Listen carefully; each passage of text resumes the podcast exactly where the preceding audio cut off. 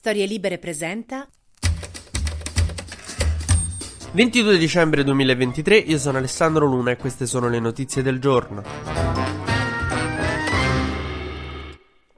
Si avvicina quel momento straordinario che è il Natale, quel momento in cui verremo tutti quanti chiamati a raccolta intorno alle tavole imbandite, il cenone di Natale con i parenti, con tutti i parenti, compreso quello zio a cui l'armistizio firmato da Badoglio con gli alleati non è mai davvero andato giù. Ecco, durante questo cenone arriverà il momento in cui questo suddetto zio dirà una frase tipo E fatemi dire cosa penso dei trans. Ecco, in quel momento, invece che correggerlo dicendogli che in realtà si direbbe persona trans, dovrete cercare in qualsiasi maniera di buttarla in tribuna, di cambiare argomento velocemente, ed è per questo che oggi vi racconto che è successo con il MES. Memorizzate queste informazioni, appena lo zio fa la dichiarazione strana, voi parlate di MES. Ieri infatti alla Camera è stata bocciata la ratifica del MES. Il MES è il meccanismo europeo di stabilità, una roba che entra in gioco se un paese va in default, che prevede delle riforme molto dure e molto stringenti, ma serve a non far distruggere un paese. È una cosa di emergenza licenza che esiste, cioè in Europa, ci si può, insomma, la si può usare. E però è stata cambiata, è stata fatta una riforma del MES che però deve essere approvata da tutti i paesi membri dell'Unione Europea. Fino ad adesso l'hanno approvata questa ratifica della modifica del MES. Tutti i paesi tranne l'Italia, cioè si è rimasti gli unici che non, hanno, che non danno il via libera a questa modifica che quindi impediscono che il MES venga riformato. Da mesi, se non anni, no, da anni, l'Europa ci chiede di ratificare sto MES. Ieri si è finalmente votato alla Camera dopo che l'avevano rinviato, come ho rinviato rinviato mille volte la revisione del motorino e alla fine la Camera l'ha bocciato, però su questo voto si è spaccata la maggioranza, perché Forza Italia ha deciso di astenersi mentre Lega e Fratelli d'Italia hanno votato no, quindi hanno affossato il MES. La giornata di ieri è stata veramente un casino per questo voto, ci stava insomma un casino nella Camera, ma i banchi dei ministri e del governo erano vuoti, Meloni e Giorgetti non ci stavano, tipo Ponzio Pilato che condanna Gesù però non va a vedere la crocifissione, no? Perché Meloni l'ultima cosa che voleva che si vedesse in Europa quando arrivava la notizia che l'Italia ha fondato il MES, era la sua foto contenta in aula mentre succedeva questa cosa. Lei invece vuole, preferisce far finta che a farlo fuori siano stati quei matti dei suoi, no? Che lei in realtà non ne sapeva molto. Un po' quello che Mussolini fece con Matteotti. No, guarda, so i miei che so un casino. Fa... Eh, io ci provo a tenerli a bada, ma guarda, no, mi spiace davvero.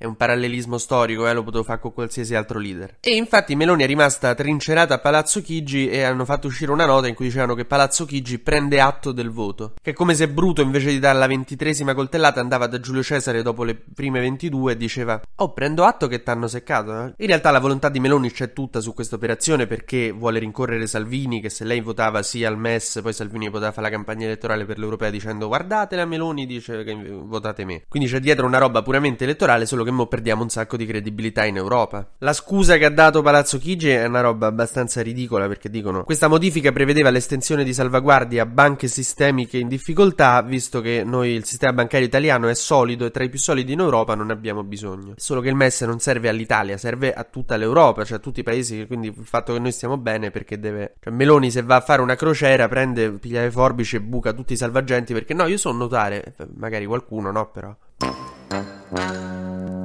Uh-huh. Nel frattempo è successa un'altra roba che proprio è perfetta per il cenone se volete buttarla in caciara, che è quella della Superlega. Se al cenone a un certo punto il discorso verte pericolosamente verso il patriarcato il fatto che secondo alcune persone non esiste, buttatela sulla Superlega, non potete sbagliare. La Corte europea ha deciso che è finito il monopolio di UEFA e eh, FIFA, perché due anni fa avevano provato una società privata a fare una Superlega, cioè un altro tipo di... Una, una, tipo una Champions League parallela adesso. E la FIFA e la UEFA si erano ribellate e avevano detto no, non si può fare questa cosa, però alla fine è arrivata la sentenza della Corte Europea ieri che dice no, si può fare. Quindi voi tipo in mezzo al cenone buttate, ma sta Superlega...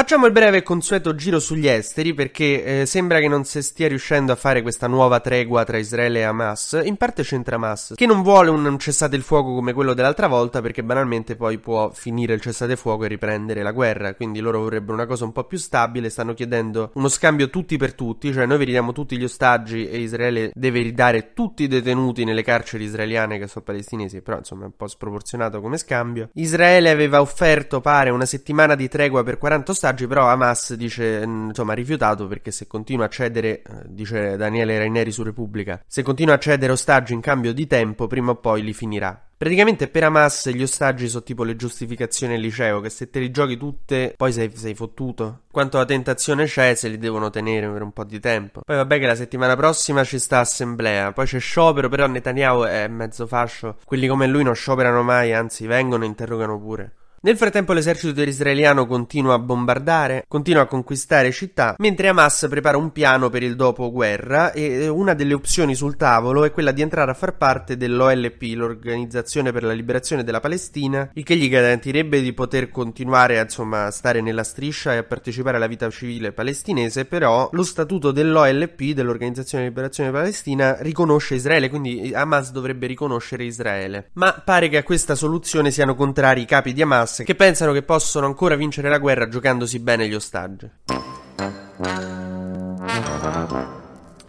Mentre chiudiamo con una notizia molto brutta, c'è stata una strage a Praga, in Repubblica Ceca. Uno studente ha ucciso 14 compagni, ne ha feriti molti altri, sparando all'impazzata nell'università. Scrivono i giornali che quella di ieri è stata la carneficina più grave della storia della Repubblica Ceca. E voi direte, ma com'è possibile? In Europa di solito sono in America queste cose, non è che vi siete sbagliati? No, sì, è vero. No, è in Europa, però eh, diciamo che la Repubblica Ceca è il paese con le leggi ultraliberali sul porto d'armi, quella più simile all'America. E ieri abbiamo visto che effetto comporta essere liberali con le armi. Ma chi era questa persona, questo attentatore? Allora, era un tipo strano, certamente, e da quello che sta emergendo pare che ci fossero degli indizi che se letti sotto la giusta luce potevano far intendere che avrebbe potuto commettere qualcosa di violento. È molto sottile, però se sapete leggere fra le righe, secondo me riuscite anche voi a individuare no, queste red flag. Praticamente, pochi giorni fa aveva scritto su Telegram che voleva fare una strage in una scuola e possibilmente suicidarsi. Cosa che, alla luce di quello che è successo ieri, insomma, se la leggi col senno di poi può far sembrare che volesse intendere che voleva fare una strage in una scuola e possibilmente suicidarsi. Insomma, ci stavano tutti i segnali che questo stava per commettere qualcosa di violento e non è stato fermato. Diciamo che la Repubblica Ceca con sto ragazzo si è comportata come l'Italia si comporta con i casi di stalking.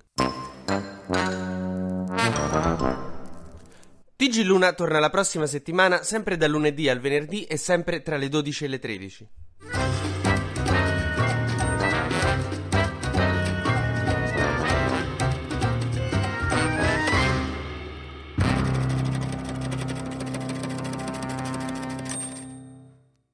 Una produzione storielibere.fm di Gianandrea Cerone e Rossana De Michele.